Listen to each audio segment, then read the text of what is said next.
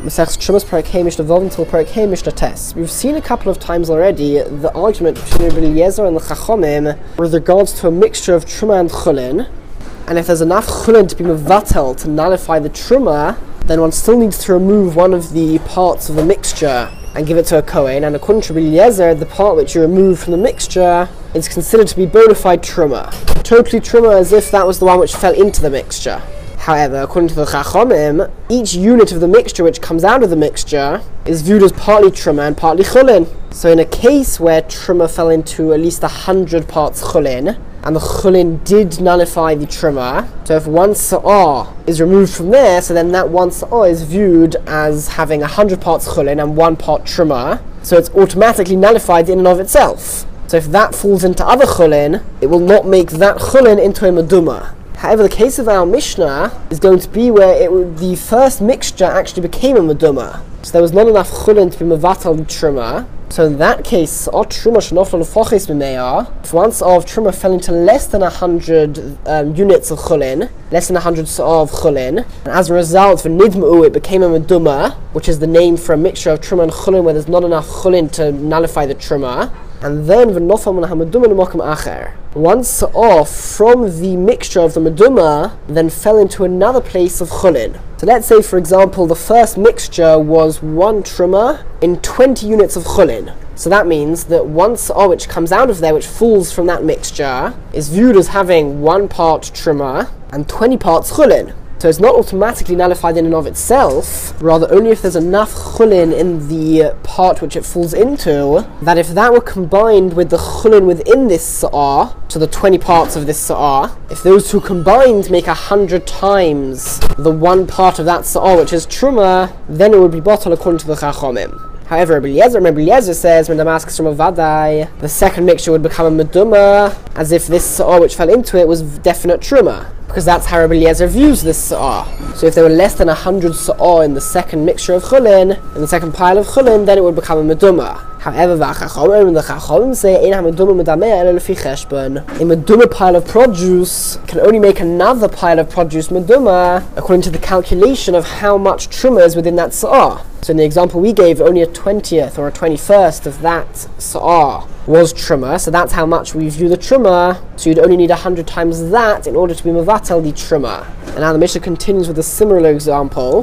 The halacha is that if truma yeast is mixed into chulin dough, then even if that yeast makes up less than a hundredth of the chulin dough, which it almost definitely will because yeast is not very substantial, nevertheless, because yeast is such a significant factor in that dough, and that's what causes the dough to rise, so even if it's less than a hundredth of the dough, it would still make that dough meduma. So it would need to be treated like truma. Now, what happens if part of that dough then gets mixed with other chulin dough? So the halacha is that the inam chumutz, dough which rose as a result of truma yeast, is not machmitz el cheshbon. We only consider it to cause other produce to rise according to the calculation of the truma within that dough. Meaning, if there's enough truma yeast from the original mixture to cause the new mixture of chulin, the new chulin dough, to rise even without chulin dough, which is within the new, which is within the new chulin dough, then the new chulin dough would also become a meduma.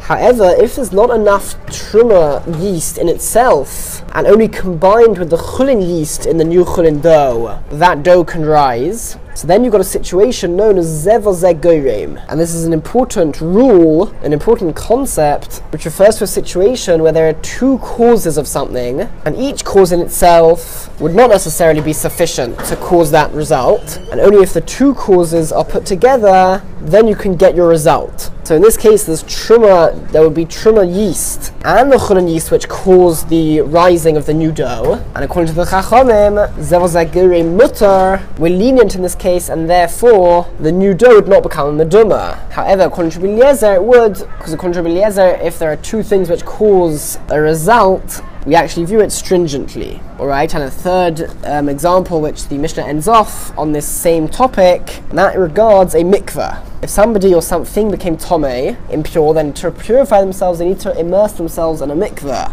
And the, minimum, the minimum size for a mikveh is 40 sa'ah of water. And the halacha is that within the majority, the first majority of water which is added to the mikveh, so the first 21 sa'ah which is added to the mikveh, that needs to be natural water.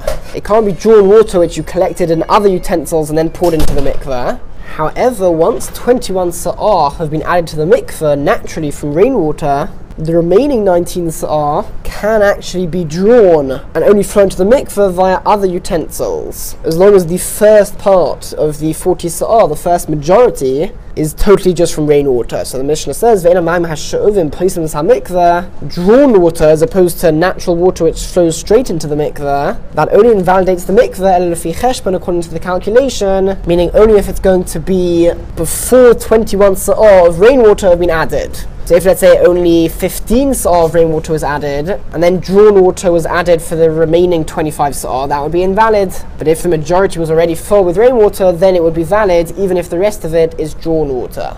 Mishnah Zayin, we're now going to see a consequence of the Chachom's opinion that a sa'ah which is removed from a mixture of chulin and truma is considered to be partly chulin and partly truma. However, although according to the basic understanding it would only go according to the Chachomim, the truth is perhaps even Rabbi Eliezer would agree, because Rabbi Eliezer might only say that we view the entire Sa'ah as Truma when it results in astringency, but not necessarily when it means that we're going to be more lenient. Be it as it may, the Mishnah says, Sa'ah Truma Shnofel If one of Truma falls into a hundred Sa'ah of Chulin, and as a result, the Chulin nullifies the Truma. So Higbiyah, he lifted one Sa'ah out of that mixture, as is the halacha, to give it to a kohen. And after he lifted that one out of the mixture of nofla acheres, another sort of truma fell into the mixture. And then again, Higbiyah, he lifted one saw out of the mixture, v'nafla acheres. And after doing that, another saw of truma fell into the mixture. So the halacha is, since every time he removes the saw from the mixture, the mixture is viewed as totally chulin, because the chulin was mevatal the truma. So hazo miteres, it's going to be, to be permitted every time. However, the Mishnah adds something very important at the end. Achatirba truma ala chulin. This is only the case until truma, the truma content of the mixture becomes more than the chulin content.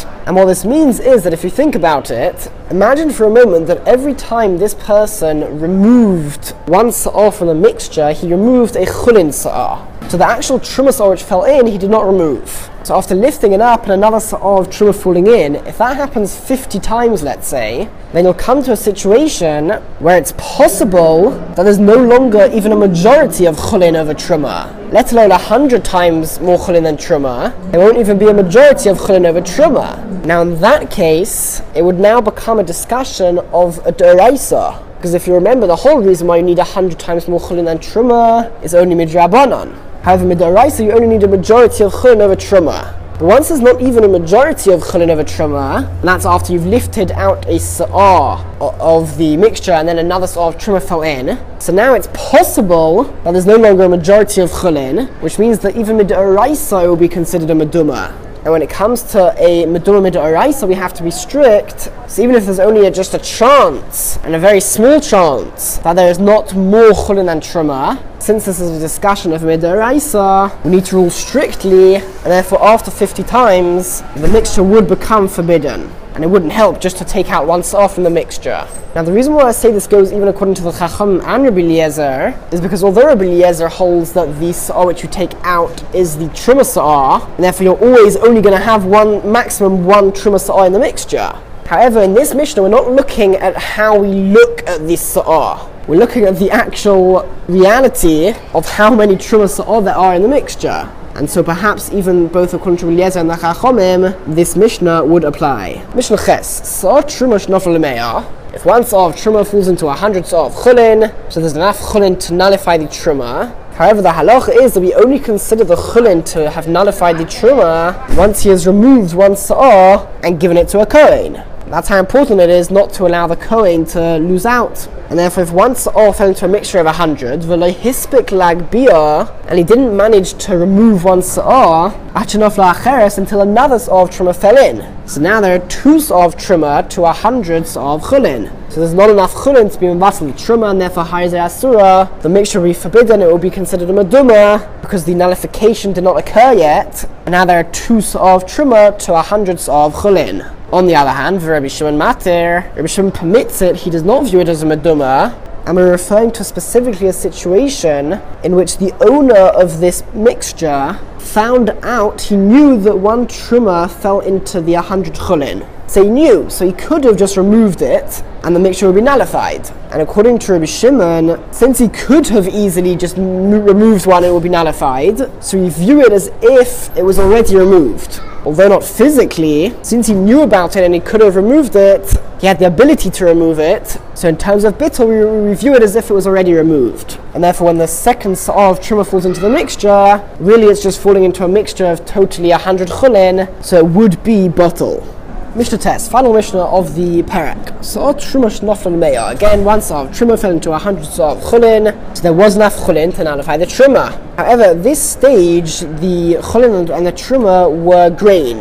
They hadn't yet been processed. And then, before removing the Truma from the Chulin, but Chanan he grinded the grain, he basically turned it into flour. And when you turn grain into flour, often the volume of the produce changes, and in this case, ufochasu, the volume of the flour was less than the volume of the grain. So the question is, do you need to assume that it was the chulin part of the mixture which was reduced? Whereas the truma maybe stayed the same. So the answer is no. We can assume that chulin, just like the chulin was decreased, truma, so too the volume of the truma decreased, and therefore the proportion of chulin to truma remains the same. Although there's less of both, the proportion remains exactly the same, and therefore mutter, it would still be permitted because there is enough chulin to be mavatal the truma. And now the Mishnah says the exact opposite. So what happens if a sa'ah of truma fell into less than hundred sa'ah of chulin, so it wasn't batal, chulin v'hisiru, and then he processed, he um, ground the flour, ground the grain into flour. So here again we assume, this time on the stringent side, with chulin v'hisiru, if the volume increased, chulin, we assume that just like the chulin part increased, kach truma, so to the truma part increased, and therefore the osir, it remains forbidden, because again we, we view the proportion as staying the same. However, says the Mishnah, if it's known that the wheat used in the mixture, which was chulin wheat, was better quality than the truma wheat, in that case, mutter will be permitted when you grind it into flour, because better quality wheat increases in volume more when it's ground into flour. So in this case, you can assume that the chulin increased more than the truma, and that now, if you look at the proportions, there is a hundred times more chulin than truma. Now the parak ends off with a very important rule, and that is truma If one of truma fell into less than a hundred sa'ah of chulin, and therefore the chulin was not mavatel, it did not nullify the truma, but then the achakach nofel chulin then more chulin fell into the mixture, such that now there is enough chulin to nullify the truma. So can the chulin nullify the truma even though the chulin only fell in after the truma? Meaning part of the chulin fell in before the truma and part of it was in the mixture only after the truma. So can those two combine to nullify the truma? The answer is yes. And therefore, in shoigeg, if the later chulin fell into the mixture by mistake, then mutter, it is permitted. The chulin would nullify the truma. However, says the Mishnah, the amazed. What happens if on purpose he's got a mixture of meduma, which is obviously inconvenient, so he decides to add chulin to the mixture so that now there'll be more chulin than truma? Good solution, says the Mishnah. Osir, that will be forbidden because the rule is What is not allowed to ideally and intentionally add chulin to a mixture of meduma in order to nullify the truma.